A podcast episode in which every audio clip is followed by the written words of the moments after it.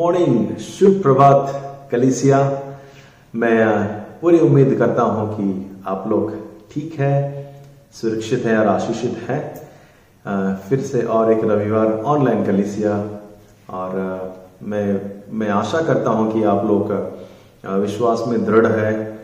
और बहुत दिन हो गए फेलोशिप नहीं, बहुत दिन हो गए, मिले नहीं। लेकिन विश्वास की कमी नहीं है, मैं विश्वास करता हूँ। आमेन। दृढ़ रही है रहो हो हो सकता है हमारा ये दिन जो है मुश्किल का और खत्म हो जाए और फेलोशिप जल्दी शुरू हो जाए। आशा करता हूँ मैं। सो so, आओ हम आज का वचन देखें। उससे पहले ज़रूर मैं आपको याद दिला दूँ बहुत कुछ हो रहा है आने वाले हफ्तों से।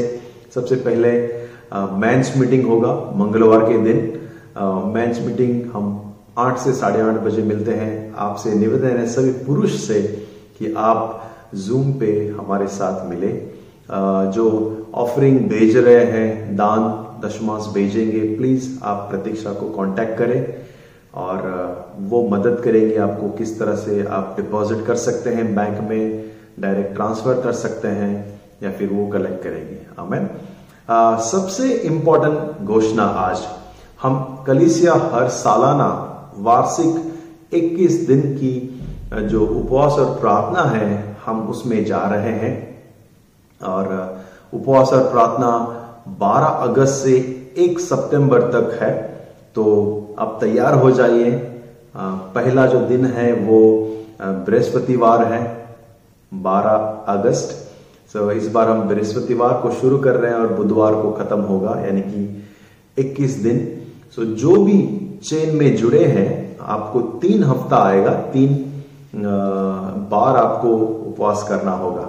सो अलग अलग तरीके से आप, मैं आपको प्रोत्साहन करता हूँ कि आप प्लीज़ जुड़िए इस चेन में ताकि हम अलग अलग तरीके से उपवास करें। आप जिस तरह से भी करना चाहते हैं, करें। आप पार्शल करना चाहते हैं डैनियल फास्ट करना चाहते हैं, आप हो सकता है आप एक ही भोजन छोड़कर करना चाहते हैं या कुछ लोग किसी कारणवश उपवास नहीं कर सकते। आप इस चेन में भी जुड़ सकते हैं, शाम को प्रार्थना में जुड़ सकते हैं। तो एटलीस्ट आप शाम को प्रेयर में जुड़िए अलग अलग माध्यम से प्रार्थना करेंगे। हम व्हाट्सएप कॉल हो या कॉन्फ्रेंस कॉल हो वीडियो कॉल हो जूम हो अलग अलग जो भी सहूलत है लोगों के पास, हम उस तरह से हम मिलेंगे भले दूर दूर है लेकिन हमारा हृदय मिलकर साथ में हम प्रार्थना करेंगे। एक कैप्टन होगा हर दिन सात कैप्टन है। हर दिन का एक कैप्टन होगा और वो उस दिन आप जो झुंड है उस दिन का वो प्रार्थना अगुवाई करेगा। सो so, हम रोज का वचन भेजेंगे प्रार्थना पॉइंट भेजेंगे और एक कैप्टन होगा जो आपकी अगुवाई करेगा। सो so, डरने की कोई बात नहीं हम सब साथ में हैं। और हम हमारे कलीसियाओं के लिए प्रार्थना करेंगे। हमारे जो देश है, हमारा जो गोवा है, उनके लिए और हमारे जो पर्सनल ज़रूरत है, हमारे परिवार है, परिवारों में और हमारी जो ज़रूरत है, उनके लिए भी हम प्रभु के सामने हम उपवास करके प्रार्थना करेंगे। आमेन सो अब प्लीज़ आपको मैं प्रोत्साहन करता हूँ। अब तक मेरे ख्याल से 50 परसेंट ऐसा कुछ नाम आया है। बाकी और 50 परसेंट बाकी है। जैसे आप ये वचन सुन रहे हैं, घोषणा सुन रहे हैं, मैं चाहता हूँ कि आप नाम भेजे कि हाँ मैं उपवास तो नहीं कर सकता हूँ, लेकिन मैं प्रार्थना में जुड़ूँगा। ये तो आप कर सकते हैं। किसी कारणवश अगर आप उपवास नहीं कर रहे हैं तो तो आप वो कर सकते हैं। अमेन तो प्रतीक्षा को आप नाम दे या मुझे भेज दे मैसेज, हम आपको एक आध सात दिन के हफ़्ते के एक दिन में हम आपको डाल देंगे। और आप पूरा अगले तीन हफ़्ता, इक्कीस दिन, आप उस झुंड का भाग होगा। आमेन। आइए, आज का हम वचन हम वचन की ओर चले और हम प्रार्थना करके हम इस वचन में चलेंगे। स्वर्गीय परमेश्वर, धन्यवाद। आपका अनुग्रह और आपका हाथ सदैव हमारे साथ है। पिता, धन्यवाद, आज तक आपने हमें संभाल के रखा। आपने हमें, हमारे संग हैं, हमारे प्रियजनों के साथ, परिवार के संग। और धन्यवाद कि आप करुणामय परमेश्वर है। इस सुबह मेरी प्रार्थना है प्रभु जो वचन सुन रहे हैं देख रहे हैं पिता आपके पवित्र आत्मा से भर दे और आपकी समझ से हमें इस वचन के गहराई से भर दे प्रभु मज़बूत बना। आपकी महिमा के लिए हम पिता अपना जीवन व्यतीत करें इस, इस इस वचन से हमें तृप्त कर। धन्यवाद पवित्र आत्मा मेरे भी संग रहे यीशु मसीह के नाम से। आमेन। आमेन। पिछले संडे मैंने एक कुरती के अध्याय तेरह और तेरह वचन मैंने बांटा था। और हमने तीन चीज़ें देखी थी विश्वास आशा और प्रेम। और कहता है कि ये तीनों चीज़ों में हमें बने रहना है। Abide in this three things पॉलुस कहता है इन तीनों में मसीह होने के नाते तीनों में हम बने रहे। और लेकिन फिर कहता है कि इन सबसे बढ़कर प्रेम है। तो पिछली बार मैंने प्रेम के बारे में थोड़ा सा ज़ोर दिया था। आ, क्योंकि आने वाला हफ़्ते से हम उपवास में जा रहे हैं आज मैं दो चीज़ों को लूँगा, विश्वास और आशा। इसी के संदर्भ में आज मैं कोशिश रहेगी कि प्रभु के वचन से आपको मैं प्रोत्साहित करूँ कि विश्वास, आशा में हम बने रहें और किस तरह से हम प्रार्थना में हम मज़बूत बने, उपवास प्रार्थना में पूरे जोश जोश से हम भाग लें। अमेन सो आओ हम प्रार्थना के विषय में देखें। सो आज का संदेश होगा कि पावर इन प्रेयर प्रार्थना में सामर्थ है। अमेन सचमुच प्रार्थना में सामर्थ है। याकूब पाँच पंद्रह कहता है, और विश्वासी की सामर्थ के द्वारा सॉरी विश्वासियों की प्रार्थना के द्वारा रोगी बच जाएगा और प्रभु उनको उठाकर खड़ा करेगा। यदि उनसे पाप भी किए हो तो परमेश्वर उसको क्षमा करेगा। हाले लुया आमैन। वचन कहता है कि अविश्वासियों की प्रार्थना के द्वारा रोगी चंगा भी हो जाएगा और उसके पाप क्षमा किए जाएँगे। प्रिय लोगों, इस समय हमें ज़रूरी है कि विश्वासी लोग साथ में आए और हम प्रार्थना करें। सिर्फ़ हमारे लिए नहीं, लेकिन हमारे देश के लिए। अभी जो, अभी की जो परिस्थिति है उनके लिए कि प्रभु आशीष कर, प्रभु चंगाई कर, हमारे देश को चंगा कर, हमारे लोगों को चंगा कर। हमें आज आत्मिक चंगाई की भी ज़रूरत है और हमें आज शारीरिक चंगाई की भी ज़रूरत है। अब हम विश्वास के साथ चले, क्योंकि वचन स्वयं कहता है कि विश्वासियों के प्रार्थना के द्वारा रोगी बच जाएगा। अमेन रोगी बच जाएगा उठ खड़ा हो जाएगा, उसकी पाप क्षमा हो जाएगी। हमें वचन कहता है, याकूब उसी अध्याय में याकूब पाँच और सोलह कहता है, इसलिए तुम आपस में एक दूसरे के सामने अपने अपने पापों को मान लो और एक दूसरे के लिए प्रार्थना किया करो, जिससे चंगे हो जाओगे। और देखो, आखिरी भाग इस वचन का क्या कहता है? धर्मी जन की प्रार्थना में, प्रार्थना के प्रभाव से बहुत कुछ हो सकता है। अमेन वचन कहता है, याकूब के अध्याय पाँच और सोलह आखिरी वचन कहता है, धर्मी जन की प्रार्थना से बहुत कुछ हो सकता है, क्योंकि वो प्रभावशाली है। जब एक धर्मी परमेश्वर की ओर गुहार लगाता है, परमेश्वर की ओर उठाता है अपने हाथ घुटने पर जाकर हम प्रभु सुनता है। तो जैसे हम इस उपवास प्रार्थना में जाएँगे, मेरे आपसे प्रोत्साहन है कि हम पूरे हृदय को भरकर लेकर आए और हम अपने घुटनों में जाए, हाथ उठाए प्रभु के सामने और कहें, प्रभु, सुन। और जवाब दे अमेन सो आओ आगे हम बढ़े। सबसे पहले एक वचन कहता है मत्ती 21, 22 और 23 में। कहता है यीशु मसीह कहता है अगर तुम इस पहाड़ को कहोगे कि यहाँ से उठकर समंदर में जा गिर यह होगा। जो भी तुम प्रार्थना में मांगोगे तुम्हें मिलेगा विश्वास के द्वारा। अगर तुम्हारे पास विश्वास है तो। यीशु मसीह कहता है कि तुम पहाड़ को बोलो कि उठकर समंदर में जाके गिर जाए, समुद्र में चले जाए। ये पहाड़ भी अगर आप पर विश्वास है तो ये पहाड़ भी चला जाएगा। ये पहाड़ यहाँ से हट जाएगा और उस समुद्र में जाके जहाँ पर वो कभी वापस दिखाई नहीं देगा, शायद डूब जाएगा और कभी भी आपको नज़र नहीं आएगा। और वचन कहता है कि मरकुस नौ और तेवीस में के nothing is impossible for those who believe यानी जो विश्वास करते हैं, उनके लिए कोई भी बात असंभव नहीं है। हालेलुया।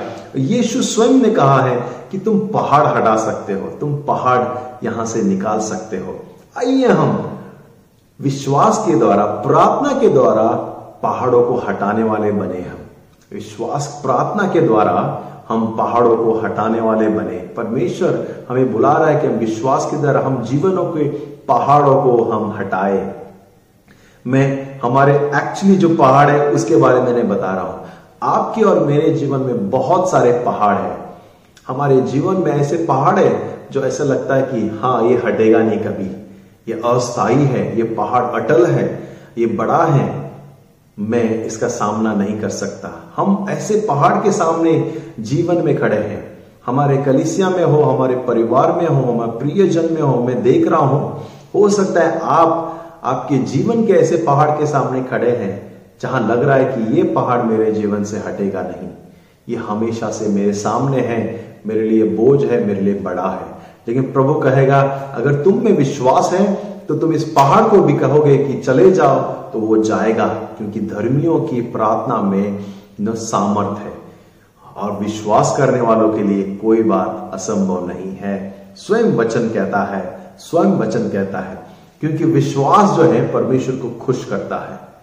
कौन से पहाड़ है आपके जीवन में, प्रिय लोगों? ऐसे कौन से पहाड़ है जो आप बहुत दिनों के से आप उसके सामने खड़े हैं और आपको लगता है इट इज़ इम्पॉसिबल ये असंभव है कि ये पहाड़ यू नो मेरे जीवन से हट जाएँगे। लेकिन प्रभु, मरकुस के अध्याय नौ में और 28 यू नो आखिर में कहता है, जीसस रिप्लाइड, यीशु ने जवाब दिया कि इस तरीके के जो आत्मा है, सिर्फ़ प्रार्थना और उपवास के द्वारा ही निकल सकता है। यहाँ एक कहानी है। एक लड़का है जो आत्मा से दुष्ट आत्मा से ग्रस्त है और चेले जाते हैं उस गाँव में और वो लड़के के लिए प्रार्थना कर रहे हैं। कहानी आपको मर्ज को उसके अध्याय नौ में मिल जाएगा। और उनके लिए प्रार्थना कर रहे हैं, और जो चेले हैं यीशु मसीह के, इसको, उस दुष्टात्मा, भरा हुआ लड़के को चंगा नहीं कर पाते। फिर यीशु मसीह आता है, और यीशु मसीह डांट के उस दुष्टात्मा को निकालता है उस लड़के से, और उसको आशीष और चंगा करता है, और उसको आज़ाद करता है। फिर जब वो घर में आते हैं, यीशु के चेले, यीशु के पास आकर कहते हैं, प्रभु, हम क्यों नहीं उसको निकाल पाए? और यीशु कहता है, ये वचन। जीसस रिप्लाइड, यीशु ने जवाब दिया, इस तरीके की आत्मा को उपवास और प्रार्थना के द्वारा ही आप निकाल सकते हैं। उपवास और प्रार्थना। हमें जब उपवास और प्रार्थना करते हैं, हम शरीर कमज़ोर बनता है, लेकिन हम आत्मा में मज़बूत बनते हैं। हम परमेश्वर के साथ हमारा रिश्ता घनिष्ठ होता है। हम प्रभु से सुनते हैं, हम प्रभु में, हम गहराई में जाते हैं। प्रभु के लिए हम तैयार होते हैं। अपने आप को दीन बनाकर प्रभु को महान करते हैं और अपने हृदय को तैयार करके प्रभु के चरणों में जाते हैं। प्रिय लोगों, प्रभु चाहता है कि हम उपवास और प्रार्थना करें। स्वयं यीशु मसीह ने कहा, स्वयं यीशु मसीह ने कहा कि उपवास और प्रार्थना करने में ऐसा सामर्थ मिलता है कि तुम दुष्टात्मा को भी भगा सकते हो। बहुत सारे लोग जो हैं, आज शरीर में तो बहुत ही मज़बूत है, लेकिन आत्मा कमज़ोर है। यीशु ने स्वयं कहा था, तुम शरीर तो तुम तैयार यू नो ये है, तुम्हारा शरीर जो है, तुम्हें कमज़ोर बनाता है। तुम्हें शरीर को आत्मा के यू नो नियंत्रण में रखना है। कभी कभी हम शरीर जो है, हम शारीरिक बन जाते हैं, और जो शारीरिक कहता है, हम वो करते हैं, और हमारा आत्मा एकदम कमज़ोर बन जाता है। प्रिय लोगों, हमें हमारे आत्मा को मज़बूत बनाना है। तो आओ हम उपवास और प्रार्थना करेंगे। आओ हम साथ में प्रार्थना करें और देखिए हमारे पहाड़, हमारे जो जीवन के पहाड़ है, वो हटे और समंदर में जाके गिरे हमेशा के लिए। हमारे जीवन के जो रुकावट है, वो हटे और चले जाए। हम विश्वास करेंगे, विश्वासियों के लिए कोई बात असंभव नहीं है, क्योंकि जहाँ एक या दो या तीन लोग मिलते हैं, यीशु मसीह स्वयं, प्रभु की आत्मा स्वयं वहाँ पर उपस्थित होती है और वो सुनता है और वो जवाब देता है। आओ हम साथ में मिलकर प्रार्थना करें। हम स्वार्थी ना बने। आजकल मैं देखता हूँ, विश्वासी लोग बहुत स्वार्थी बनते जा रहे हैं। सिर्फ़ खुद के सोचते हैं। जब खुद प्रॉब्लम में होते हैं ना तो सबको बोलते, प्रार्थना करो प्रार्थना करो। लेकिन जब दूसरे लोग प्रॉब्लम में है, संसार प्रॉब्लम में है, कोई और हमारे भाई बहन प्रॉब्लम में है तो प्रार्थना करने के लिए हमारे पास टाइम नहीं है। वो विश्वासी स्वार्थी है, क्योंकि आज आपका अच्छा हेल्थ है सेहतमंद है, कोई प्रॉब्लम नहीं है, जीवन में कोई समस्या नहीं होगा। या फिर आप भले चंगे हैं, प्रभु को धन्यवाद। इसका मतलब ये नहीं कि आप उपवास और प्रार्थना ना करें। इसका मतलब ये नहीं कि आपकी ज़रूरत मिल गई है तो दूसरे की ज़रूरत के लिए प्रार्थना ना करें। क्योंकि जब हम दूसरों के लिए मध्यस्थी करते हैं, स्वयं प्रभु हमें आशीष करता है। हम सेल्फिश ना बने। क्योंकि प्रभु की आत्मा ढूंढता है कि कौन संसार और परमेश्वर के बीच में उस गैप में खड़े होकर मध्यस्थी कौन करेगा? स्वयं प्रभु पुकारता है हमें कि हम मध्यस्थी करने वाले लोग बने।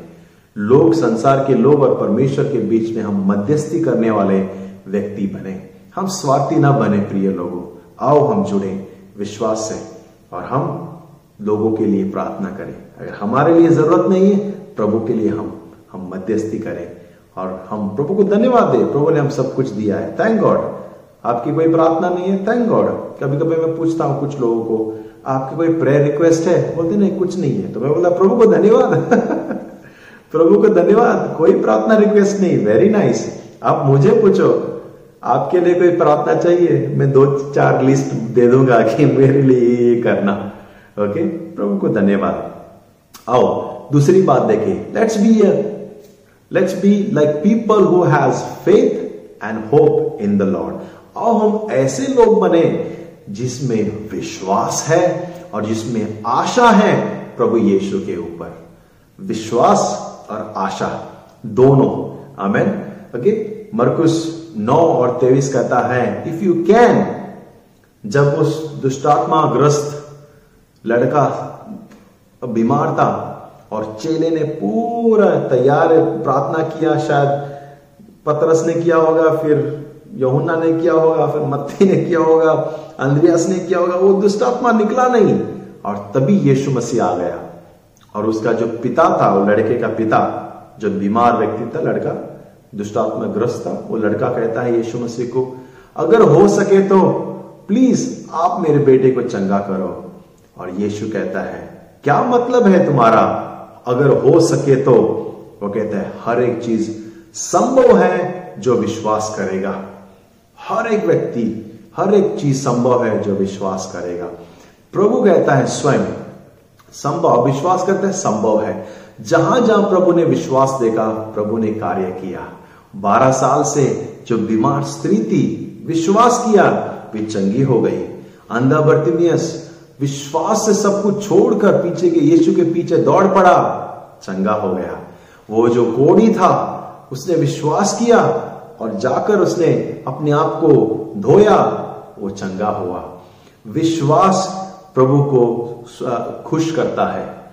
You know faith please God और वो याद है, वो सुबेदार जिसका सेवक बीमार था, उसने विश्वास से कहा, प्रभु, आपको आने की ज़रूरत नहीं। यहीं से बोल दो। मेरा सेवक चंगा हो जाएगा। और यीशु कहता है, देखो इसका विश्वास। ऐसा विश्वास मैंने कभी कहीं नहीं देखा। विश्वास खुश करता है प्रभु को। इसलिए आओ, में से लोग बने जिसपे विश्वास है प्रभु पर। भले आप मुश्किल के समय में रहेंगे, तकलीफ़ में रहेंगे, क्योंकि अभी इस परिस्थिति मुश्किल रहेगा, लेकिन हम विश्वास करें। ये खुशी क्षण का है। हम आगे आशीष देखेंगे। आशा न खोए। स्वाव ऐसे लोग बने जिसपे विश्वास भरपूरताई से है और आशा प्रभु यीशु पर है, उम्मीद है। हमें क्योंकि आज की परिस्थिति मत देखो, आने वाले आशीष पे हम नज़र रखें। मुझे वो कहानी याद आती है, जब इसराइल इजिप्ट से बाहर निकल कर आए थे और वादा किया देश में प्रवेश करने ही वाले थे कि जो मूसा है, बारह जासूसों को कनान देश में जासूसी करने उस जगह की पूरा जो रिपोर्ट है लाने के लिए भेजते हैं। और बारह बारह गोत्र से बारह जासूस जाते हैं। अपने अपने एक गोत्र से एक व्यक्ति चुना गया है और वो जाते हैं ताकि पूरा जो कनान देश है, जो इसराइल का बनने वाला है, उसके पूरे रहस्य को, खबर को लेकर आए। ये बारह जाते हैं और बारह के बारह चालीस दिन के पास वापस लौटते हैं। और प्रिय लोगों, आपको पता है, वहाँ जो थे, दस व्यक्ति घबराए गए।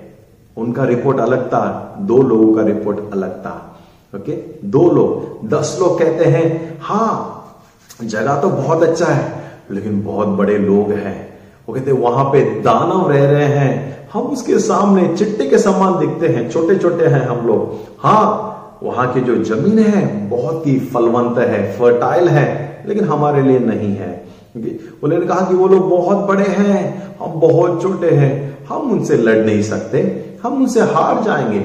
वो हमसे बेहतर है और हम उनके लिए काफ़ी नहीं है। हम बहुत ही निर्बल हैं, हम लोग दुबले पतले हैं, हमारे पास योग्यता नहीं है। वो लोग डरे हुए थे, वो लोग ने विश्वास नहीं किया। उसने सिर्फ़ आँखों देखे, हाल को देखकर अपना निर्णय कर लिया। लेकिन मैं आपको याद दिलाना चाहता हूँ, याद करो, स्वयं परमेश्वर ने कहा था, ये जगह मैंने तुम्हें दे दिया है, कहा था। परमेश्वर ने मूसा को कहा था, ये जगह मैं तुम्हें दे दिया है। उसने इब्राहिम को आशीष किया था और वादा किया था, ये पूरा जगह मैं तुम्हारे जो पीढ़ी है, उनको मैं दूँगा। स्वयं परमेश्वर ने वादा किया था। वो लोग ये भी भूल गए, वो जो दस थे, कि वे अपने जो ट्राइब है, हमारे जो कुल हैं, उनके प्रस्तुत करने वाले हैं। वो जो रिपोर्ट लेकर जाएँगे, पूरा अपनी जो बिरादरी है, बिरादरी तक पहुंचेगा, सब तक पहुंचेगी, उसका प्रभाव उन पर आएगा। ये सब कुछ भूल गए, और जो उन्होंने देखा, वो उन्होंने बता दिया। विश्वास नहीं किया परमेश्वर के वादों पर। लेकिन जब ये बोल ही रहे थे जोशुआ और कालेब, जो परमेश्वर के आत्मा से भरे हुए थे, पूरे विश्वास के साथ, पूरे जोश के साथ, वो कहते रुको रुको रुको, तुम्हारा रिपोर्ट सही नहीं है। देखो, ये रिपोर्ट देखो। हाँ वो बड़े हैं हाँ अच्छे फल हैं, अच्छी ज़मीन है, ये हमारे लिए है।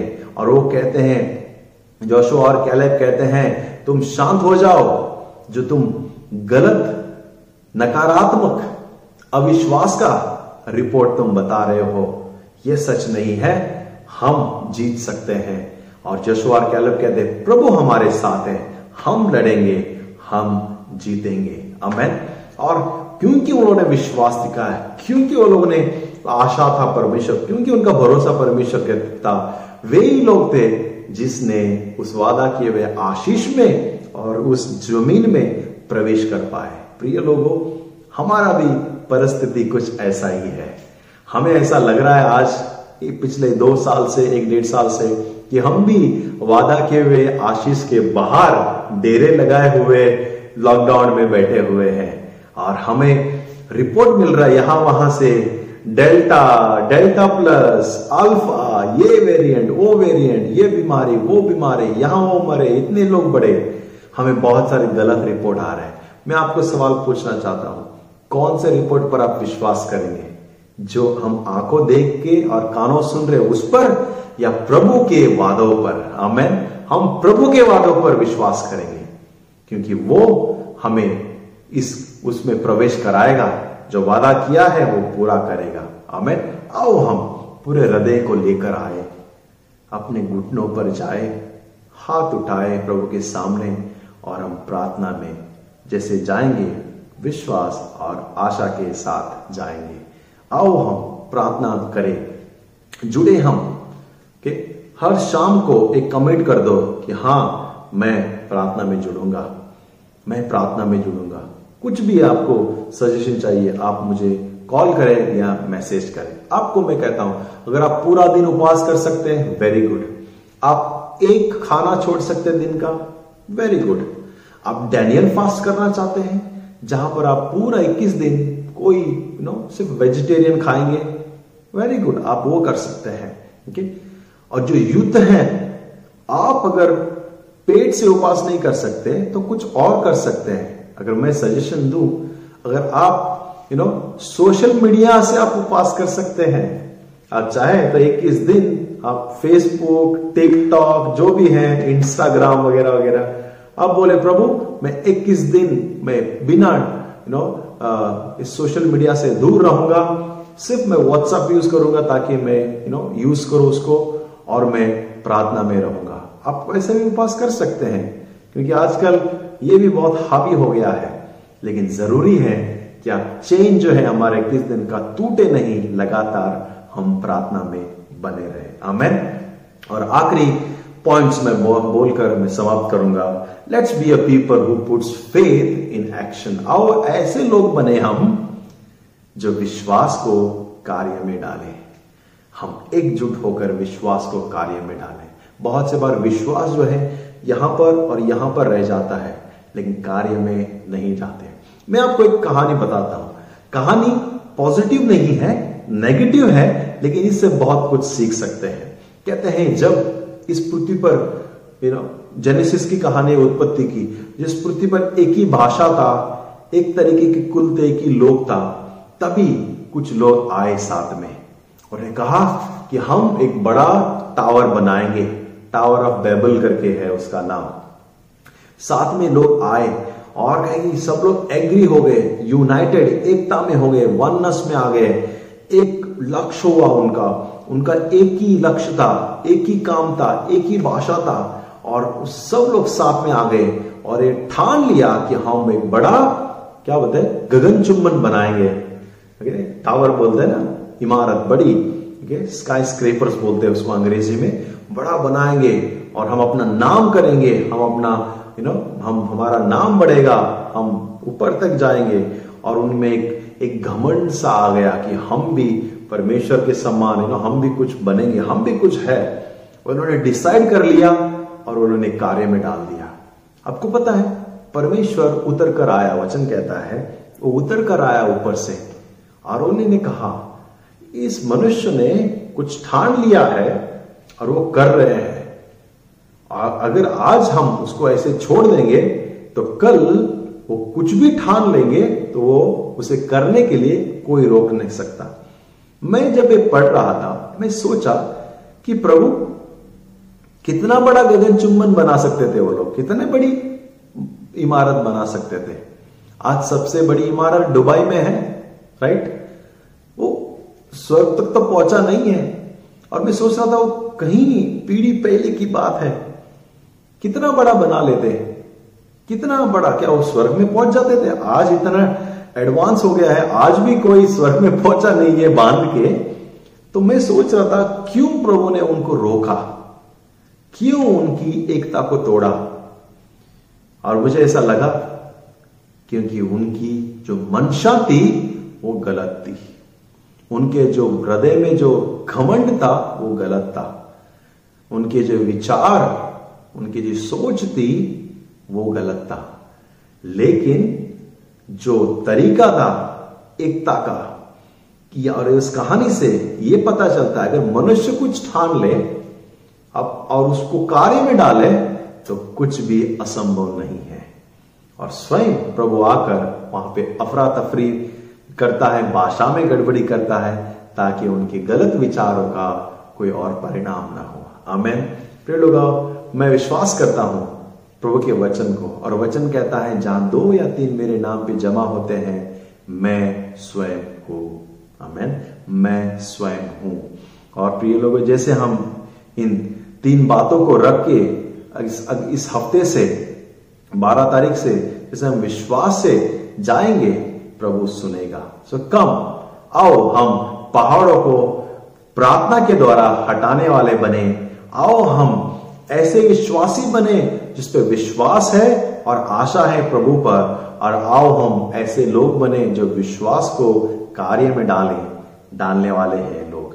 ऐसे विश्वासी बने आमेन। आओ प्रार्थना करके हम समाप्त करें। स्वर्गीय परमेश्वर, धन्यवाद।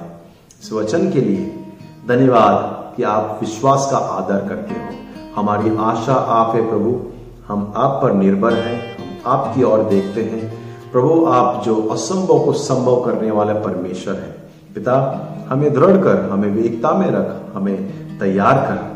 हम पिता हार नहीं माने, लेकिन हम आपकी ओर देखें। इस मुश्किल घड़ी में भी आप हमारा सहारा है, इसलिए धन्यवाद। आशीष कर, मेरी प्रार्थना है पूरे हमारे परिवारों के लिए, जो सुन रहे हैं, उनके लिए प्रभु। आपका पवितात्मा की अगुवाई, स्वर्गीय पिता आपका आशीष रहे। पिता और आपकी सहभागिता में हम हमेशा हर दिन बने रहे। हर एक प्रार्थना मैं करता हूँ, पिता, छोटे से लेकर बड़ों के लिए कि आपके रक्षण और आपके अनुग्रह में जिए प्रभु। आशीष कर हमारे कलिसिया के लोगों को। थैंक यू लॉर्ड धन्यवाद। ये प्रार्थना प्रभु यीशु मसीह के नाम से हम करते हैं। आमेन गॉड ब्लेस यू अच्छा हफ़्ता हो आपका। फिर फिर मिलेंगे।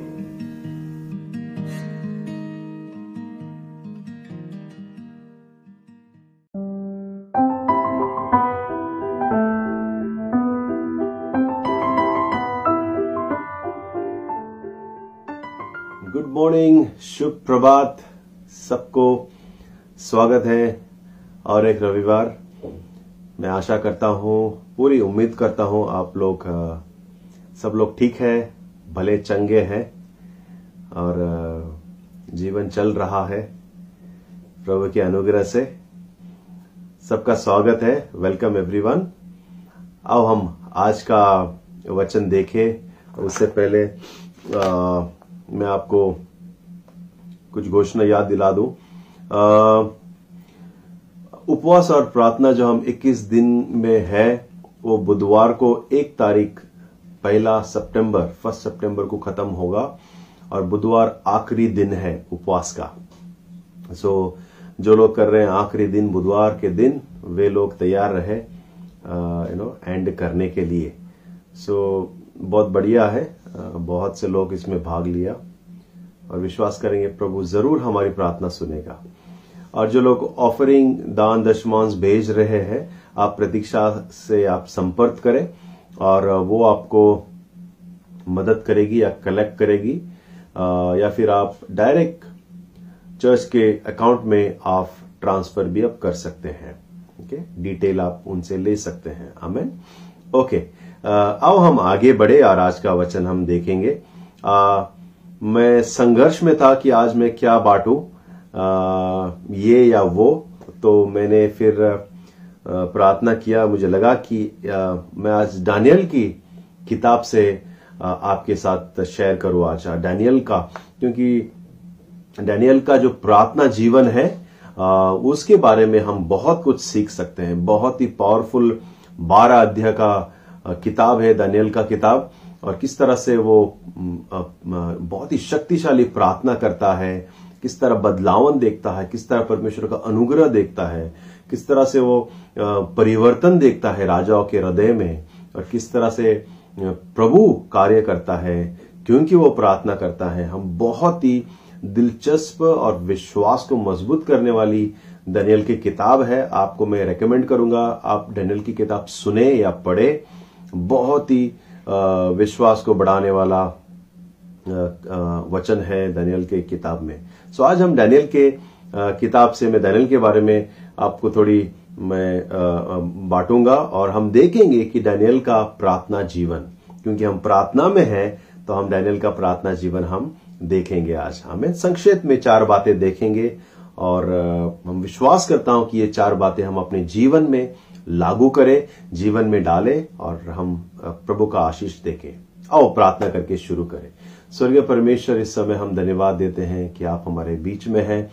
प्रभु, जहाँ एक, दो, तीन आपके नाम से हम जमा होते हैं, आपका वचन कहता है, आप स्वयं हमारे बीच में हैं। और इस समय मेरी प्रार्थना है, परमेश्वर, मुझे भी आपकी पवित्र आत्मा की अगुवाई से भर दे और हम सब सुनने और देखने वाले को लिए मैं प्रार्थना करता हूँ, परमेश्वर, आपका पवित्र आत्मा से इस वचन से उनके हृदय को भर प्रोत्साहन कर, दृढ़ कर और हमें प्रार्थना के पिता योद्धा बना। धन्यवाद। सिर्फ़ सिर्फ़ 21 दिन के लिए नहीं ले प्रभु, लेकिन जीवन भर हम प्रार्थना के योद्धा बन सके। इस डैनियल के वचन से हमें निपुण कर, यीशु मसीह के नाम से। आमेन। आइए एक वचन के द्वारा हम शुरू करें। दनियल के अध्याय दस, वचन दो और तीन कहता है, उन दिनों में मैं, डैनियल, तीन सप्ताह तक, तीन सप्ताह यानी इक्कीस दिन तक शोक करता रहा। उन तीन सप्ताहों के पूरे होने तक मैंने न तो स्वादिष्ट भोजन किया, न मांस या दाक मधु अपने मुँह में रखा और न अपने देह में कुछ भी तेल लगाया। हमें दनियल के ये मैं वो वचन पढ़ रहा हूँ बीच का, जहाँ पर वो तीन हफ़्ता एक तरीके से अलग उपवास अलग शोक अलग प्रार्थना करता है। और तीन हफ़्ता और उसी तीन हफ़्ते ये इस दानियल से ही आता है 21 दिन की प्रार्थना की शैली यू नो यहाँ से अडॉप्ट हुआ है 21 दिन की प्रार्थना की शैली तीन हफ़्ता। और वो आ, मांस मच्छी नहीं खाता दाकरस नहीं पीता कोई स्वादिष्ट भोजन नहीं खाता।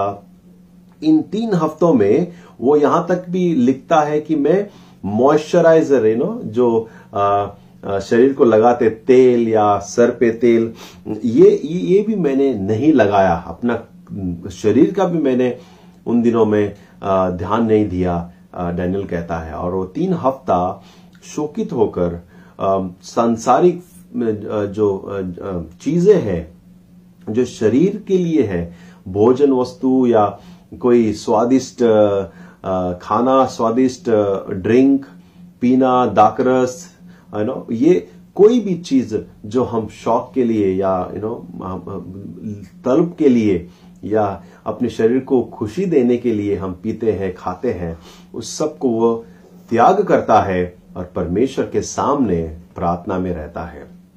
हम डैनियल की थोड़ी सी पास्ट भूमि देखते हैं, उसका, इस टाइम पे उसका जीवन कैसा है, वे लोग कैसे हैं। दानियल जो है और पूरा इसराइल जो है अभी गुलामगिरी में है।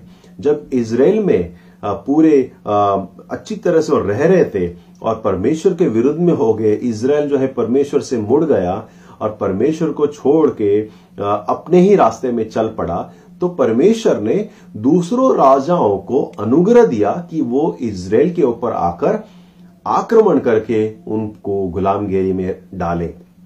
और तभी बेबलॉन का राजा जो नबक नज़र है वो आता है और इसराइल के ऊपर हमला करता है और इसराइल को लूट के ले चलता है और अपने साथ में नौजवानों को स्त्रियों को लोगों को आ, वो लेकर बेबीलोन अपने राज्य में लेके जाता है और उनका जो मंदिर है नष्ट कर देता है। उन मंदिर के जो सोने के जो आ, सामान है आ, सब कुछ वो ले चलता है अपने साथ में।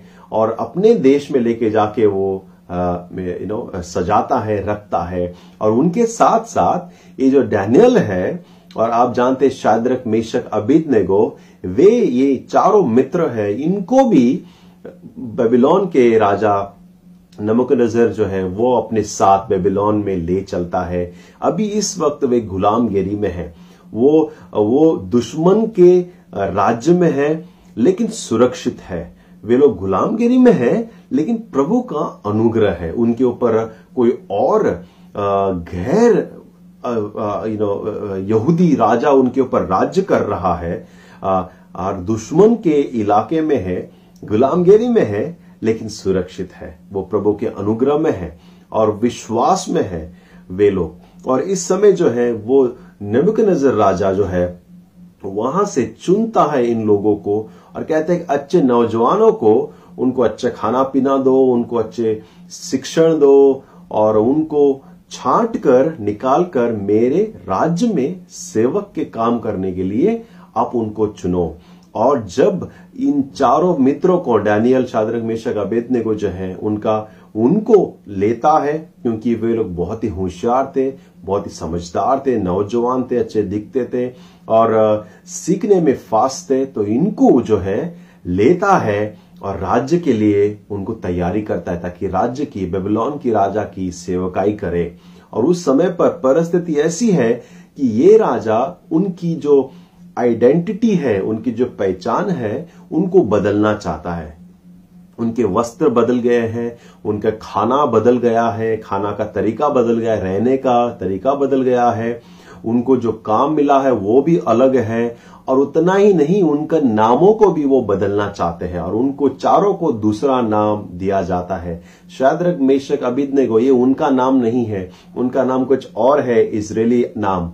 ये जो है बेबीलोनी का नाम है, और डैनियल को भी दूसरा नाम दिया जाता है, और इनको उनकी जो पहचान है उनको मिटाना चाहते हैं क्योंकि वो लोग गुलामगिरी में है और वो उनको नई पहचान उनको उनके अस्तित्व को मिटाना चाहता है ये राजा और नई पहचान के द्वारा अपने राज्य में उनको एक नई पहचान देना चाहता है। और ये जब मैं पढ़ रहा था मुझे आ, आप भी मेरे साथ सहमत होंगे क्या ऐसी परिस्थिति हमारे आ, इन दिनों में भी नहीं है कि लोग आ, हमारी पहचान मिटाना चाहता है चाहते हैं। हम जो है जो थे वो नए पहचान देना चाहते हैं। आजकल मैं देख रहा हूँ शहरों का नाम बदला जा रहा है जगह का नाम बदला जा रहा है स्टेडियमों का नाम बदला जा रहा है और जो इतिहास है उनको मिटाकर नए पहचान देना की एक होड़ लगी है हर जगह पर। और ये जब मैं पढ़ रहा था मुझे भी ऐसा लगा भले हम आज़ाद देश में रहते होंगे आज, लेकिन पाबंदियाँ आज भी है। हमारा देश आज़ाद हुए पचहत्तर साल हो गया, लेकिन आज भी पाबंदियाँ है। आज भी जो है, इतनी सच में आज़ादी नहीं है। कहीं जगह पर मसीह के विरुद्ध में कार्य होता है, मसीह को ना, मसीह के ऊपर हमला होता है और हम जो करना चाहते हैं आज़ादी के में, जो हमारा हक है, उसके प्रति भी पाबंदियाँ है। और आज भी हम भले ही गुलामगिरी में नहीं है, लेकिन परिस्थिति कुछ कुछ कहीं जगह पर, कस सब कुछ समय पर ऐसे ही है। और हम देखते हैं, वापस आते हैं डैनियल की कहानी में, और उनके जो मित्र हैं एक समय आता है कि महाराजा कहता है कि, डैनियल, अगर तुम मेरा जो मैंने दर्शन देखा है, अगर उसका अर्थ नहीं बताओगे तो तुम्हें मारा, मार दिया जाएगा, तुम्हें नष्ट किया जाएगा, सबके, सबको मार दूँगा। और मैं, हम देखते हैं कि डैनियल जाता है अपने मित्रों के पास, शादरंग मेशक अबेदनो के पास, और कहता है, मित्रों, आओ, हम प्रार्थना करें हम गिड़गिड़ाए परमेश्वर के सामने, क्योंकि हम मरने वाले हैं। और वे लोग प्रार्थना करते हैं कि प्रभु से मांगते हैं, प्रभु, जो दर्शन राजा ने देखा है, उसका अर्थ मुझे बताने की शक्ति दे। और परमेश्वर उस समय उसकी सुनता है। फिर अध्याय नौ में हम देखते हैं डैनियल जो है, वो पापों की कबूली करता है, अपने पूर्वजों के पापों की कबूली करता है, परमेश्वर के सामने पछतावा करता है, परमेश्वर के सामने माफ़ी माँगता है, पर उन, उनकी, उसकी गलती नहीं, लेकिन उनके पूर्वजों की गलतियों की माफ़ी माँगता है, और परमेश्वर के सामने गिड़गिड़ा कर प्रार्थना करता है अपने लोगों के लिए, अपने देश के लिए, अपने गाँव के लिए। वो डैनियल ऐसा व्यक्ति, प्रार्थनाशाली व्यक्ति था, परमेश्वर और लोगों के बीच में मध्यस्थी करता था। वो रुका रहता था। दिन में तीन बार कम से कम वो प्रार्थना करता और वो जाकर अपने कमरे में परमेश्वर की ओर देखता और प्रार्थना करता। और हमने देखा शुरुआत में में, जैसे मैंने पढ़ा दनियल दस, दो और तीन ओके दनियल दस दो और तीन ये इक्कीस दिन आ, ये बहुत ही फ़ेमस है जो बहुत सारे मसीह लोग एडॉप्ट करते हैं डैनियल की प्रार्थना डैनियल का उपवास और प्रार्थना करके। उन दिनों में वे लोग जब मांस मच्छी नहीं खाते अच्छा भोजन नहीं खाते साधारण भोजन करते हैं साधारण सा जीवन जीते हैं ताकि उन दिनों में वो परमेश्वर की ओर देख सके। आमेन। वही है डैनियल, जो डैनियल तीन हफ़्ता उपवास प्रार्थना करता है। फिर हम देखते हैं कि चैद्रक मेशक, अबेदने को भी कहानी आता है दनियल में। जब वो चैद्रक मेशक, अबेदने को जो राजा की मूर्ति के सामने झुकने से इनकार करते हैं तो वो उन तीनों को आग के भट्टी में डालता है। फिर भी वो झुकते नहीं है। वो कहते हैं, परमेश्वर मेरा बचाने वाला है। अगर बचाएगा नहीं तो भी हम आपके सामने नहीं झुकेंगे। आमेन। ऐसा उनका विश्वास था। फिर अनुग्रह, प्रभु का अनुग्रह ऐसा था कि मुश्किल समय में भी परमेश्वर ने उनको ऊँचा उठाया। और क्योंकि वो लोग विश्वास में खड़े रहे, उनकी वजह से परमेश्वर का नाम बड़ा हुआ और पूरे प्रांतों में लोगों ने सच्चे परमेश्वर के पीछे उसके बाद चले। हमें वे लोग ने नकारा परमेश्वर मूर्ति के सामने झुकने के लिए। डैनियल का आप देखेंगे जीवन। तो डैनियल जो है, एक दिन प्रार्थना कर रहा था, जो रोज वो तीन बार करता था, और अपने कमरे के, घर के ऊपर के कमरे में वो प्रार्थना कर रहा था, और प्रार्थना करते हुए पकड़ा गया। बड़ा गुना हो गया, क्योंकि उन देश में, उस देश में एक कानून था कि उनके भगवानों को छोड़ के उनकी महाराजा को छोड़ के किसी और की आप आराधना नहीं कर सकते। ये फरमान निकाला था। लेकिन जब डैनियल प्रार्थना कर रहा था उनके दुश्मनों ने देखा यही मौका है इसको फंसाने का करके। उसके विरुद्ध में षड्यंत्र रचा और वो प्रार्थना करते समय वो लोगों ने पकड़ लिया। और उसको सजा क्या था? सजा ये था कानून के अनुसार कि उसे जो लायन है जो शेर है सिंह के आ, उस डैन में, उस गुफा में उड़ाया जाएगा ज़िंदा, ताकि वो जो सिंह है उसको खा ले। राजा तो राजा जो था वो दुखी होता है, क्योंकि डैनियल को वो पसंद करता था। डैनियल ऐसा व्यक्ति था कि वो अपने बुद्धि से, ज्ञान से, परमेश्वर के अनुग्रह से, जो उसके पास प्रभु ने वरदान दिया था, वो जो था, बहुत सारे राज्यों को सेवा किया उसने। और वो ऐसे पदवी पर था जहाँ पर उसकी इज़्ज़त थी, जहाँ पर उसको सम्मान से, मान से पूरा प्रांत उसकी ओर देखता था। वो राज, पूरे देश का तीसरा पावरफुल व्यक्ति था। तीसरा पावरफुल व्यक्ति। और उस व्यक्ति के विरुद्ध में दुश्मन षड्यंत्र रचते हैं। राजा जानता था, डैनियल कितना धर्मी है अच्छा व्यक्ति है और सम्मानित है। क्योंकि उसने पहले नबुकनेजर उसका बेटा का सेवकाई की, पहले राजा को नबुकनेजर उसकी सेवकाई की, फिर उसके वो जाने के बाद, वो फिर उसके बेटे के सेवकाई की, उसके बाद हम देखते हैं और दो राजा की, कि कम से कम चार राजा की सेवकाई की उसने, और चारों राजा ने उसको एक अच्छा धर्मी और बुद्धिमान व्यक्ति पाया, क्योंकि प्रभु का अनुग्रह उस पर था। इसीलिए जब वो पकड़ा गया कानून के अनुसार उसको सजा देना ही था और राजा मजबूर था। और हम देखते हैं कहानी कि उसको उस सिंह के गुफा में डाला जाता है और लेकिन प्रभु उस सिंह का मुँह बंद कर देता है और फिर वो निकलता है। हम वो कहानी डिटेल में नहीं देख रहे आज, लेकिन वो प्रार्थना करता है और परमेश्वर उसकी प्रार्थना को सुनता अब हम चार बातें आज इस डैनियल महान व्यक्ति के जीवन से हम सीखें।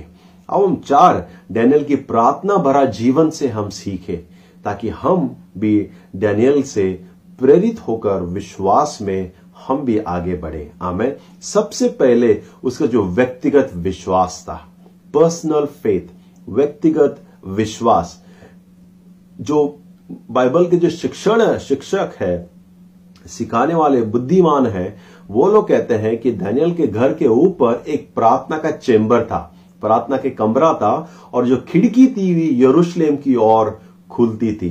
क्योंकि उन दिनों में जो एक वचन था कि जब भी तू खिड़की, तुम, तुम्हारी और इस शहर की ओर देखकर कोई प्रार्थना करे तो तू परमेश्वर सुनना करके वचन है। और वो उसी तरह दिन में तीन बार तीन बार हम भोजन करते हैं, वो तीन बार प्रार्थना करता था। वो खिड़की को खुला रखता था, यरूशलेम की ओर देखता था और परमेश्वर से प्रार्थना करता था। उनका व्यक्तिगत जीवन था। व्यक्तिगत प्रार्थना, विश्वास था उसका व्यक्तिगत। और अपने लोगों के लिए भले वो गुलामगिरी में था, भले वो तकलीफ़ में था, भले वो दुश्मन के राज्य में था, लेकिन उसका विश्वास मज़बूत था। तो व्यक्तिगत पर्सनल फेथ व्यक्तिगत विश्वास हम देखते हैं डैनियल के जीवन में। दूसरा हम देखते हैं कि परमेश्वर के प्रति भय और भक्ति था। ओके? भय और भक्ति परमेश्वर के प्रति इस डैनियल के जीवन में था।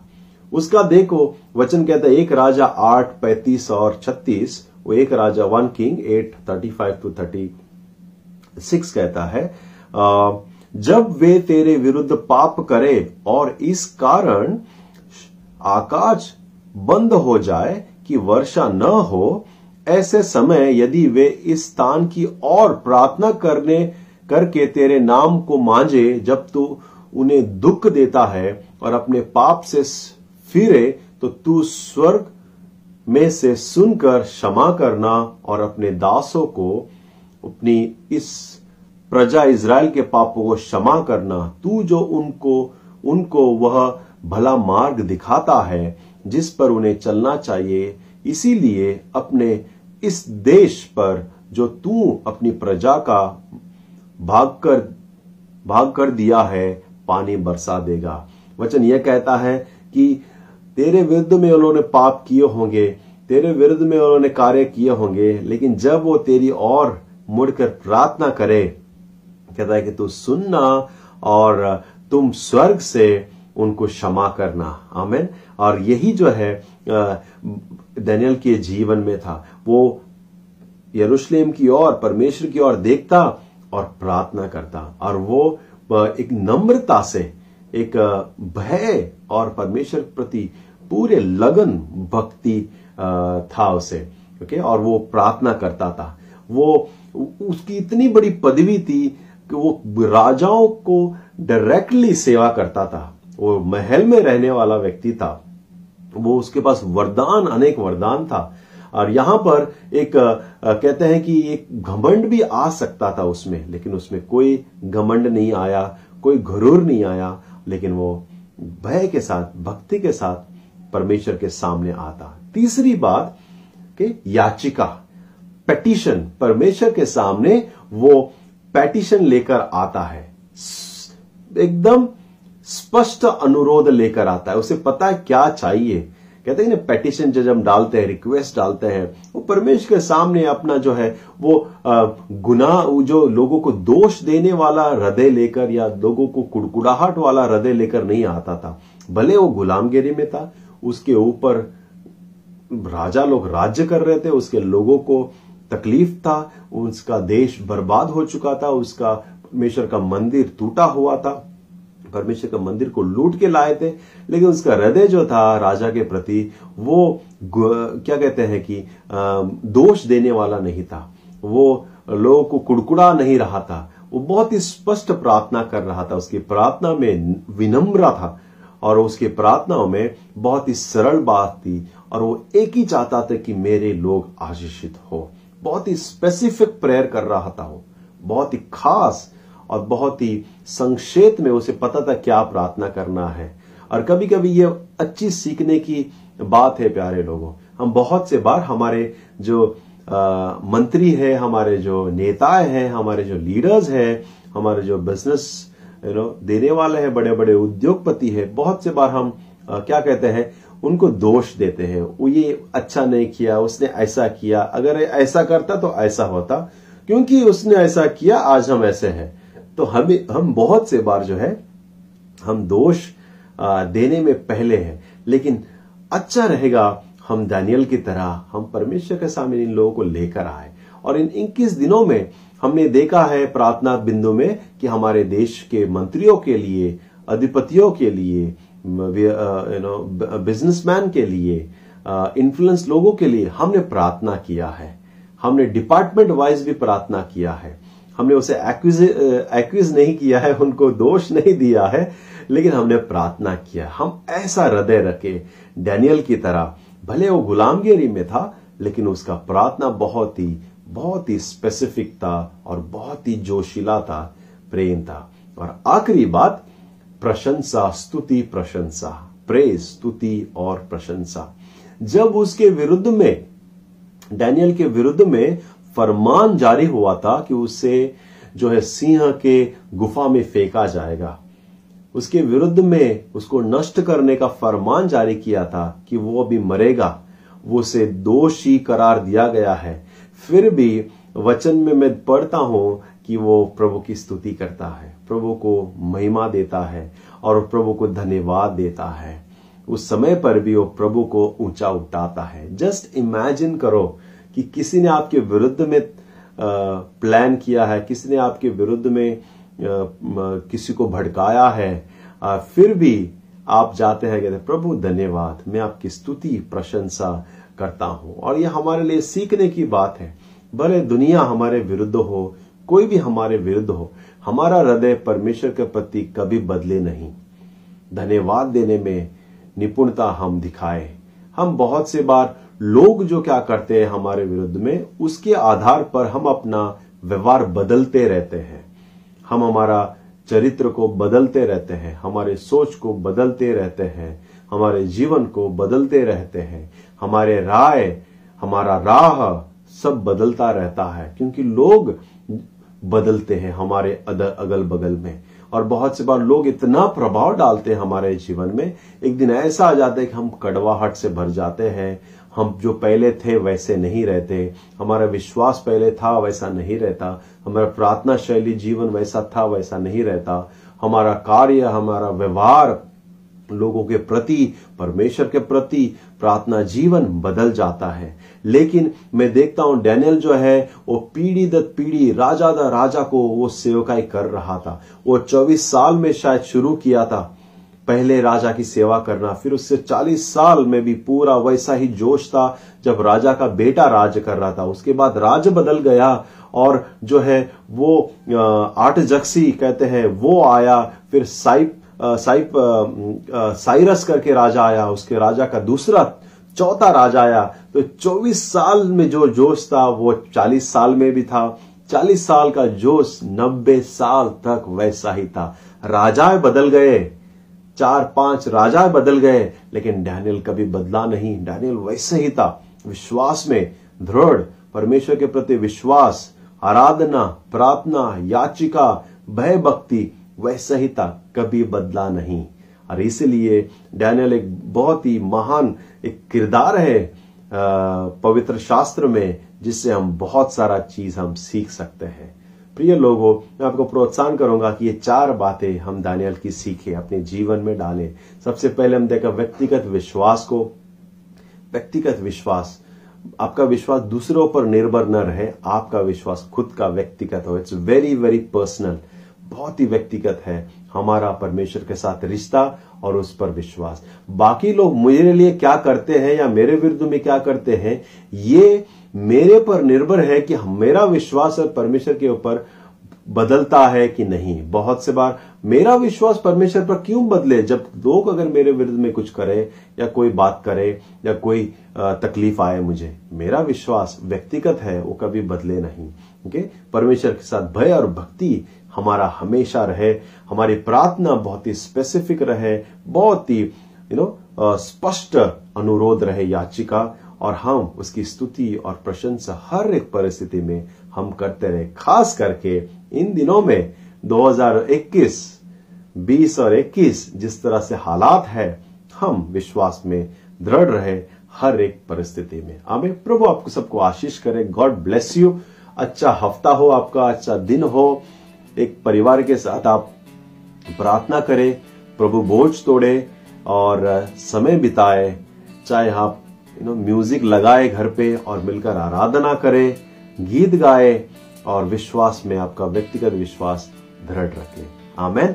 गॉड ब्लेस यू आयो हम एक प्रार्थना के साथ हम इस सभा को समाप्त करें। स्वर्गीय परमेश्वर, धन्यवाद। राजा राजा, प्रभु का प्रभु, आप हर एक युग युग का परमेश्वर है। कभी बदल नहीं नहीं वाला परमेश्वर है। अब कभी बदलता नहीं। मनुष्य बदल जाता है, जाति, पीढ़ी, समय समाज और पिता जो वातावरण है वो बदल जाता है, लेकिन आप कभी भी बदलते नहीं है। जो था, जो है, और हमेशा वैसे ही रहेंगे। आदि और अंत, अल्फ़ा और ओमेगा, आप हमारा दृढ़ परमेश्वर है। धन्यवाद। आपका प्रेम हमारे प्रति कभी बदलता नहीं। आपका हाथ हमारे प्रति है आशीष के लिए। इस समय जो सुन रहे, देख रहे, सबको आशीष मेरी प्रार्थना है, अच्छी सेहत और पिता विश्वास दृढ़ विश्वास देना thank you Lord bless all of us सबको आशीष कर यीशु मसीह के नाम से आमेन आमेन गॉड ब्लेस यू आप सबको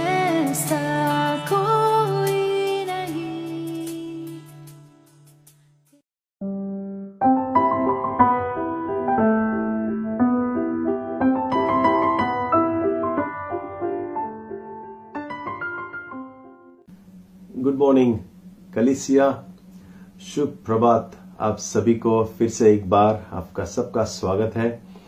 और एक हफ़्ता आज मैं बहुत ही संक्षेप में छोटा सा प्रोत्साहन वचन आपके सामने लेकर आना चाहता हूँ। धन्यवाद सबसे पहले आप लोगों की प्रार्थना के लिए, मेरे लिए और मेरे परिवार के लिए। मार्गरेट और मैं, अब हम ठीक है। थैंक यू अब हम आज का वचन हम देखें उससे पहले एक दो तीन घोषणा मैं आपको याद दिला दूँ और मैं आज छोटा सा आपको मैं प्रोत्साह वचन लेकर आऊँगा क्योंकि हम लोग उपवास और प्रार्थना में हैं उसी के बारे में मैं आपको प्रोत्साहन करूँगा कि हम जारी रखें। आज इस इस ये हफ़्ता दूसरा हफ़्ता है उपवास और प्रार्थना का और और एक हफ़्ता बाकी है। सो so, जैसे आप उपवास और प्रार्थना कर रहे हैं मुझे पता है हर शाम को हम प्रार्थना करते हैं मिलते हैं और फ़ोन पे हम लोग मिल रहे हैं। मुझे पता है बहुत सारा नेटवर्क इशू है। फ़ोन कट जाता है। वीडियो ठीक से नहीं दिखता जो वीडियो कॉल कर रहे हैं। लेकिन मैं आपको प्रोत्साहन करूँगा कि संघर्ष जारी रखे। संघर्ष जारी रखे और यू नो कोशिश करे जुड़ने के लिए। बहुत अच्छी बात है जब हम मिलकर प्रार्थना करते हैं। प्रभु का वचन कहता है, जहाँ एक या दो व्यक्ति साथ में आते हैं, प्रभु स्वयं हम अपनी उपस्थिति के साथ आता है और वो हमारी प्रार्थना को सुनता है। सो ये बहुत अच्छा मौका है उपवास और प्रार्थना के समय में आप किसी के साथ फ़ोन पे यू नो थोड़ा समय प्रार्थना में आप बिताए? आप खुद भी घर में प्रार्थना कर रहे होंगे मैं विश्वास करता हूँ लेकिन नहीं तो अच्छा रहेगा आप यू नो साथ में आ, शाम की किसी के साथ प्रार्थना करें। और खुद भी प्रार्थना करना बहुत ज़रूरी है। जो भी अब अपना जो दान दशमान से आप भेजे प्रतीक्षा को आप कांटेक्ट करें और अपना ऑफरिंग जो है आप, भेज सकते हैं। मैं आपको बताना चाहता हूँ कलिसिया का जो हॉल है वो ही बंद है लेकिन कलिसिया चालू है क्योंकि कलिसिया जो है वो हम है। यू नो जो कलिसिया है जीवित कलिसिया है वो हम है। तो कलिसिया चालू है सो सिर्फ़ हॉल का दरवाज़ा बंद है। सो so, आप जानिए और आप अपना ऑफरिंग भेज सकते हैं ताकि जो बाकी जो हर महीने का खर्चा है जो भी है हम ठीक से इस इसका हम देखभाल कर सके। अमेन गॉड ब्लेस यू उनके लिए। आओ हम आज का वचन देखें। और जैसे आप टाइटल पढ़ लिया होगा उपवास करना पर भूखा नहीं रहना ये आज का टाइटल है। सोचने के लिए मजबूर कर देता है कि बोल के आ रहा हूँ मैं। हमें सॉरी, छोटा प्रार्थना करें और हम आगे बढ़े।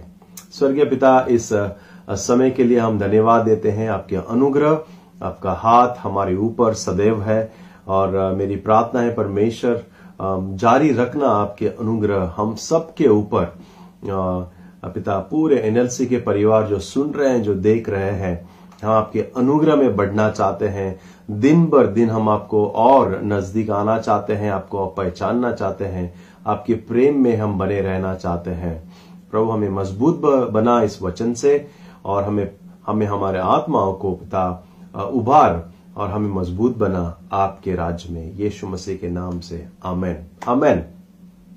फास्टिंग और प्रेयर 21 दिन का उपवास और प्रार्थना में हम हैं। और मैंने इसलिए कहा, उपवास करना, पर भूखा नहीं रहना। बहुत सी बार जो है, एक व्यक्ति उपवास करता है लेकिन यू नो खाना खाता नहीं है, भूखा रह जाता है, लेकिन उनका उपवास नहीं होता। आज मैं दो चीज़ मैं आपके सामने लेकर आऊँगा।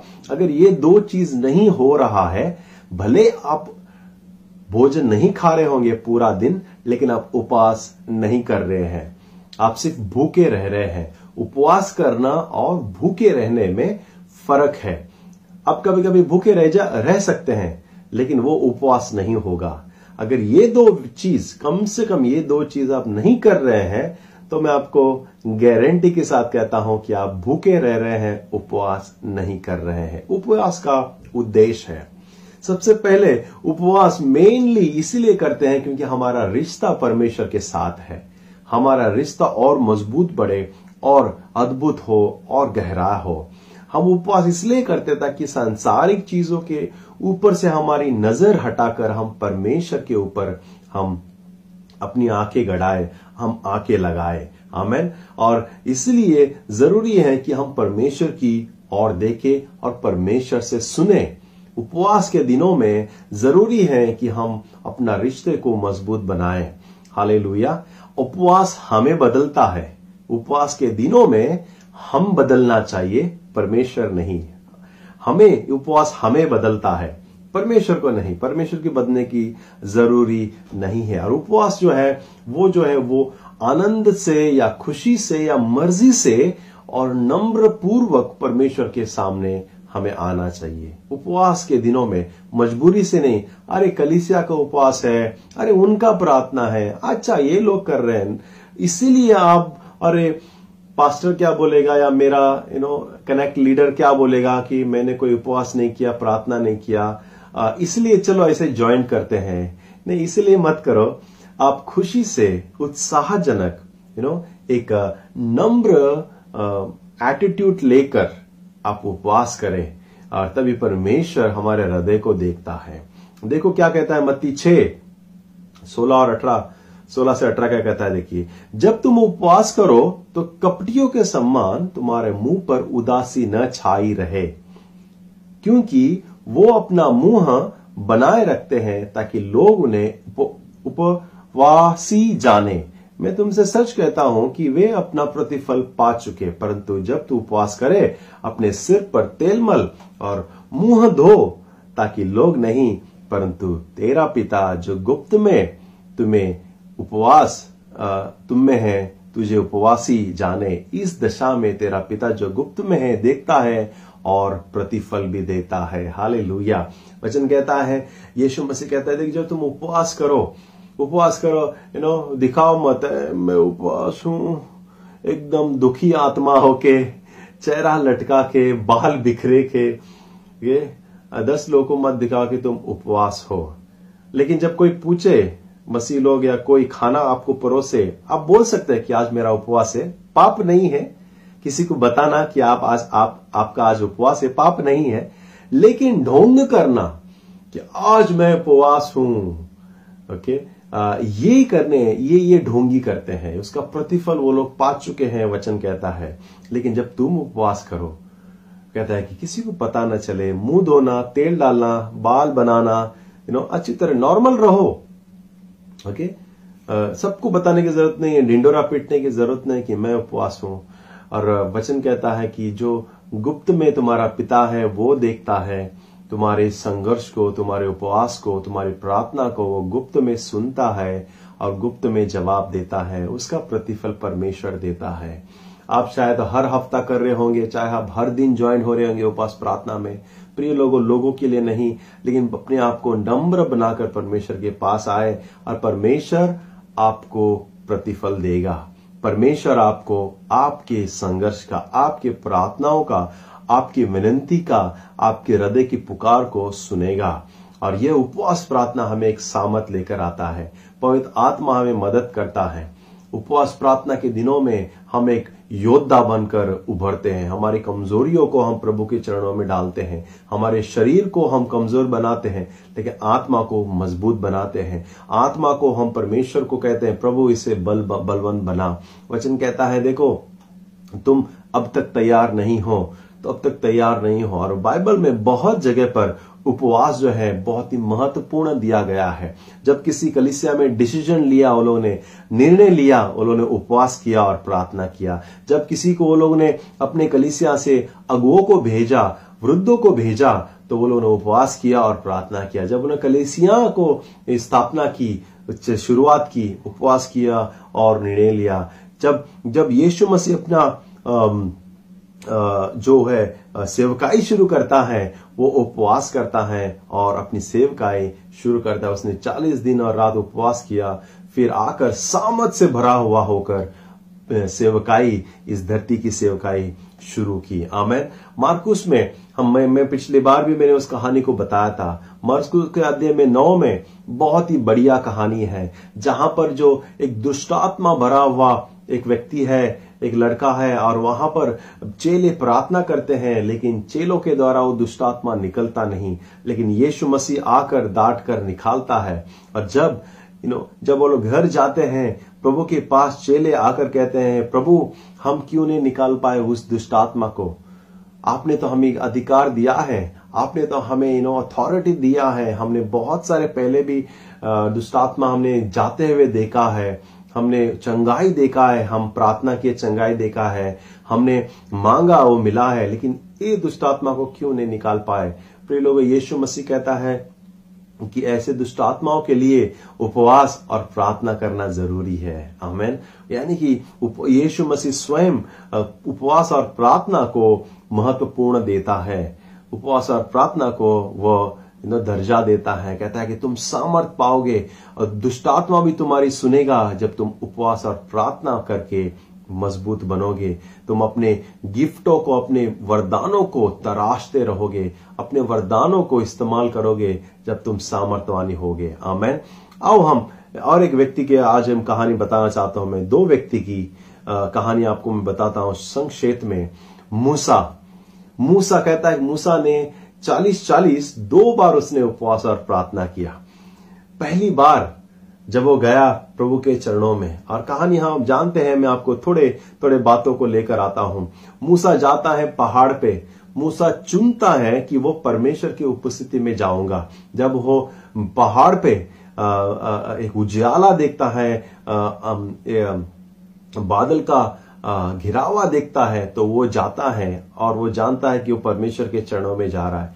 परमेश्वर के चरणों में जाता है, उपवास है और वो परमेश्वर के साथ वो समय बिताता है। दिन, रात परमेश्वर के साथ वार्तालाप करता है।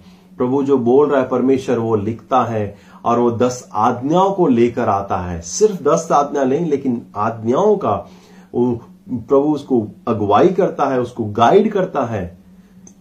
किस तरह से किस तरह से वो इसराइलियों को अगुवाई करें?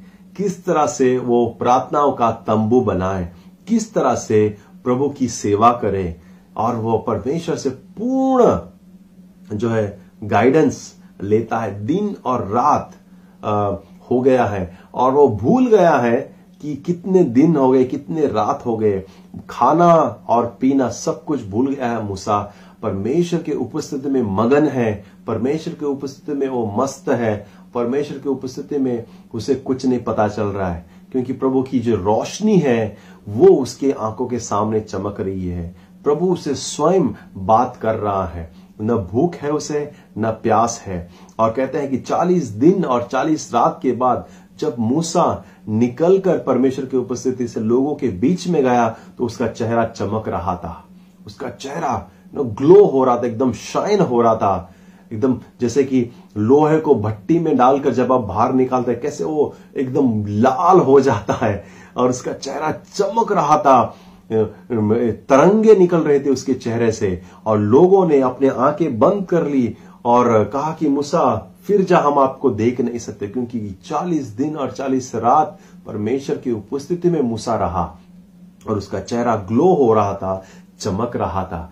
प्रिय लोग, इसी तरह से ये हमारे लिए उदाहरण है। जब हम परमेश्वर के उपस्थिति में रहते हैं, हम, हमारा जीवन चमकता है।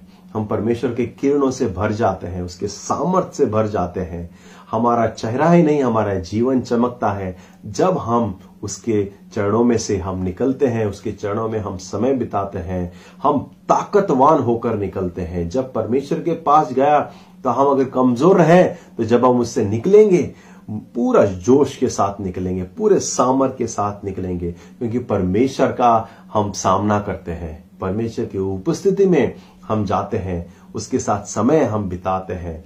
और कोई भी जीवन की मुश्किल से मुश्किल घड़ी को भी हम सामना कर सकते हैं, क्योंकि उसकी सामर्थ और उसके, उसकी उपस्थिति को हम बहुत नज़दीक से से देखकर, महसूस करके हम आते हुए और इन उपवास और प्रार्थना के दिनों में कारण है कि हम उपवास और प्रार्थना हर साल जाते हैं, क्योंकि हम नए तरीके से परमेश्वर से सुनना चाहते हैं। नई तरीके से प्रभु के सामर्थ्य को हमारे जीवन में हम चाहते हैं कि कार्य करें। और खास करके इन मुश्किल दिनों में, कोरोना वायरस के इन सीजनों में यू नो लॉकडाउन के इन सीजनों में प्रभु की हमें गाइडेंस की बहुत बहुत ज़रूरी है। मैं चाहता हूँ कि आप भी अपने प्रार्थनाओं को प्रभु के सामने लेकर जाए। मज़बूत बने, इन उपवास प्रार्थनाओं में आप परमेश्वर से सुने, उससे बातें करें और आपका भी जीवन चमके। देखो, हमारे लिए और एक उदाहरण है यीशु मसीह। स्वयं यीशु मसीह चालीस दिन, चालीस रात वह उपवास किया। जब उसने पानी का बपतिस्मा लिया और वह तीस साल का हुआ, वो उपवास प्रार्थना में गया। फिजिकली ओके शरीर में शरीर में वो कमज़ोर बन गया। सब कुछ संसारिक चीज़ों को त्यागा उसने, खाने को त्यागा, क्योंकि सबसे बड़ा जो त्याग अगर कोई कर सकता है, वो है भोजन। भोजन। क्योंकि सब चीज़ अगर नहीं मिलेगा तो चलेगा। कपड़े, घर या कोई भी चीज़ नहीं मिलेगा तो चलेगा, लेकिन भोजन सबसे इंपॉर्टेंट है। अगर भोजन नहीं मिला तो सिग्नल आने को शुरू हो जाते हैं बहुत सारे। और इन उपवास के दिनों में आप जब उपवास करते हैं दिन में तो आपके फेवरेट फ़ूड आपकी फेवरेट डिश याद आएगी। ओके और थोड़ी सी छोटी सी छोटी भी चीज़ आपको बहुत टेस्टी लगेगी। साधारण चीज़ भी, आपको सूखी रोटी भी बहुत स्वादिष्ट लगेगा, क्योंकि भोजन जब नहीं मिलता ओके वो बहुत ही बहुत ही इंपॉर्टेंट है। सब कुछ अच्छा लगने लगता है अगर कुछ भी नहीं है पेट में तो। प्रिय लोगों, यीशु मसीह चालीस दिन, चालीस रात उपवास प्रार्थना किया। उपवास किया, परमेश्वर के साथ बातें किया, परमेश्वर से मज़बूत बना और वो मज़बूत पूरा आत्मा से भरते हुए भर कर आया और सेवकाई शुरू की। उनके दौरान शैतान भी आया जब वो कमज़ोर था। शैतान भी आकर जब वो वीक था तभी आकर हमला करने की कोशिश की, उसे परीक्षा में डालने की कोशिश की। लेकिन वह उनको भी हराया, क्योंकि वो परमेश्वर स्वयं पिता के साथ समय बिताकर आया था। आप और हम, हमारे हमारे संघर्षों को हम हरा सकते हैं, हमारे तकलीफों को हम सामना कर सकते हैं। आप और हम इस उपवास प्रार्थना में मज़बूत होकर हमारे जीवन के जो समस्या है, उसका हम सामना कर सकते हैं। क्योंकि हम अपने पिता के साथ मिलकर आए हुए होते हैं। जैसे यीशु मसीह पिता से मिलकर आया था एक सामर्थ था उसमें एक एक जोश था। पिता के साथ उससे बातें हुआ था प्रार्थना हो गया था। वो कमज़ोर नहीं था लेकिन वो बनवा बलवान था। आमेन। सो so, जैसे यीशु मसीह आया और सामना किया। यहाँ तक उसने सामना किया। उसने सिर्फ़ फरीसियों का सामना नहीं किया। उसने सिर्फ़ हैरदस का सामना नहीं किया। उसने सिपाहियों और बाकी जो दुष्ट लोग थे, उसको फंसाने की कोशिश कर रहे थे, उनका ही सामना नहीं किया। लेकिन वो ऐसे सामर्थ्य आया कि उसने क्रूस पर अपना मौत भी, मौत को भी सामना किया। वो पूरे आत्मा से भरा हुआ था।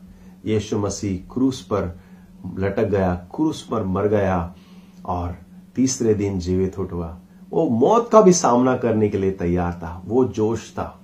प्रिय लोगों, मूसा और यीशु में कुछ फ़र्क है। मूसा जो था, वचन कहता है, मूसा के द्वारा आज्ञाएँ आए, लेकिन यीशु मसीह के द्वारा अनुग्रह और सच्चाई आई है। जब मूसा जो था, पहाड़ पर गया और आज्ञाओं को लेकर आया, लॉ लेकर आया लेकिन यीशु मसीह स्वर्ग से उतरा, अनुग्रह और सच्चाई लेकर, अनुग्रह, सच्चाई लेकर। और जब दूसरी बार, आपको पता है दूसरी बार मूसा पहाड़ पे जा रहा था, फिर से प्रभु के साथ समय बिताने के लिए, वो कहता है कि मैं जा रहा हूँ और कोशिश करूँगा कि हमारा समझौता हो सके। तुम्हारे लिए मैं प्रार्थना करूँगा, तुम्हारे लिए विनती करूँगा। और वो गारंटी के साथ नहीं कहता। लेकिन आपको पता है, यीशु मसीह जब तीसरे दिन जीवित उठा और वो जाते जाते कहता है, मैं मेरे पिता और तुम्हारे पिता के पास जा रहा हूँ।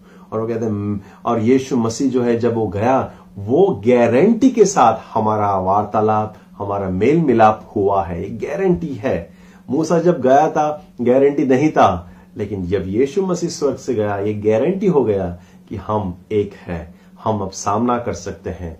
यीशु मसीह हमारे लिए परमेश्वर से एक महायाजक का काम किया है। वो हमारा महायाजक जो स्वर्ग में है, हमारे लिए विनती करता है, हमारे लिए बलिदान चढ़ाया है, हमारे लिए वो परमेश्वर हमारे बीच में एक चट्टान है, हमें जिसने मिलाया है। आमेन। यीशु मसीह हमारा अनुग्रह का पात्र है और स्वयं यीशु मसीह ने उपवास और प्रार्थना किया। ये हमारे लिए उदाहरण है, ये बिब्लिकल है। तो हम दो चीज़ जब आप उपवास करें ओके अगर आप सिर्फ़ उपवास भूखा नहीं रहना चाहते और उपवास भी करना चाहते हैं तो ये दो चीज़ करना। पहले जब आप उपवास प्रार्थना कर रहे हैं परमेश्वर की उपस्थिति में आ, समय बिताए।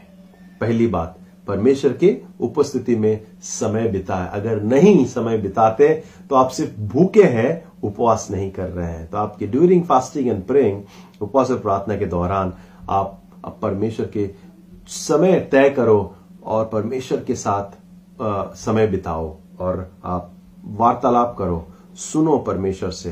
यू नो महसूस करो क्या कह रहा है। आत्मा को अनुमति दो आपको अगुवाई करने के लिए। और दूसरी चीज़ कीप टॉकिंग प्रार्थना को प्रभु के सामने रखना। सिर्फ़ सुनना ही नहीं लेकिन आप अपने प्रार्थना को भी आप रख सकते हैं। आपने विनती को प्रभु के सामने रख सकते हैं। हम दूसरों के लिए प्रार्थना कर सकते हैं। जो डेली प्रेयर आ रहा है उसको उसके लिए भी आप प्रार्थना कर सकते हैं। बहुत सारे प्रार्थना है जो हम हर दिन भेज रहे हैं। आप प्रभु के सामने लोगों के लिए अपने लिए पड़ोसी के लिए चर्च के लिए यूथ के लिए मैरिजेस के लिए बच्चों के लिए कोरोना वायरस के लिए देश विदेश के लिए अफ़गानिस्तान के लिए हमारे जो संस्थाएँ हैं देश भर में आ, उनके लिए आप प्रार्थना करें। आज का जो प्रेयर बिंदु है, वो है जस्टिस प्रे फॉर जस्टिस न्याय के लिए प्रार्थना करो। तो जैसे आप प्रार्थना करेंगे, आप प्रार्थना करो कि हमारा देश में अन्याय न हो, हमारा न्याय भरा देश हो। ओके? न्याय सर्वोत्तम हो हमारे देश में। सुप्रीम कोर्ट जो है, वो सर्वोत्तम हो। और हम न्यायाधीश जो है, वो हमारे देश में हर क्षेत्र में न्याय से काम हो सके। आमेन सो वो प्रार्थना आप कर सकते हैं। आप, नहीं तो अगर आप प्रार्थना नहीं कर रहे हैं और आप प्रभु के साथ साथ समय नहीं बिता रहे हैं उसकी उपस्थिति में तो आप उपवास नहीं कर रहे आप सिर्फ़ भूखे रह रहे हैं। ऐसा ना हो प्रिय लोगों, आप भूखे के रहने के साथ साथ, आपके भोजन को त्याग करने के साथ साथ, आप उपवास भी करें। उसका महत्व हो ताकि आप बलवंत हो। हर एक व्यक्ति बलवंत हो आत्मा में।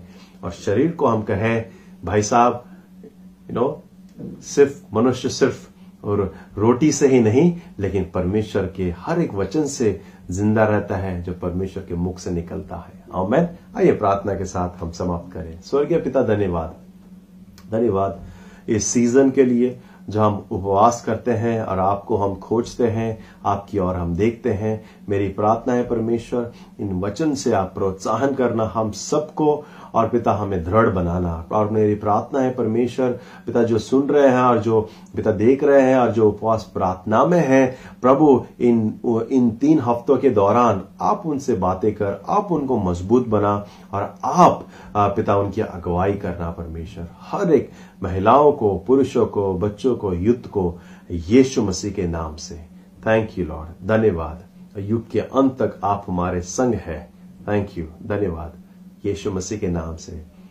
आमेन। गॉड ब्लेस यू आप सबको। अच्छा दिन हो अच्छा हफ़्ता हो आपका। God bless.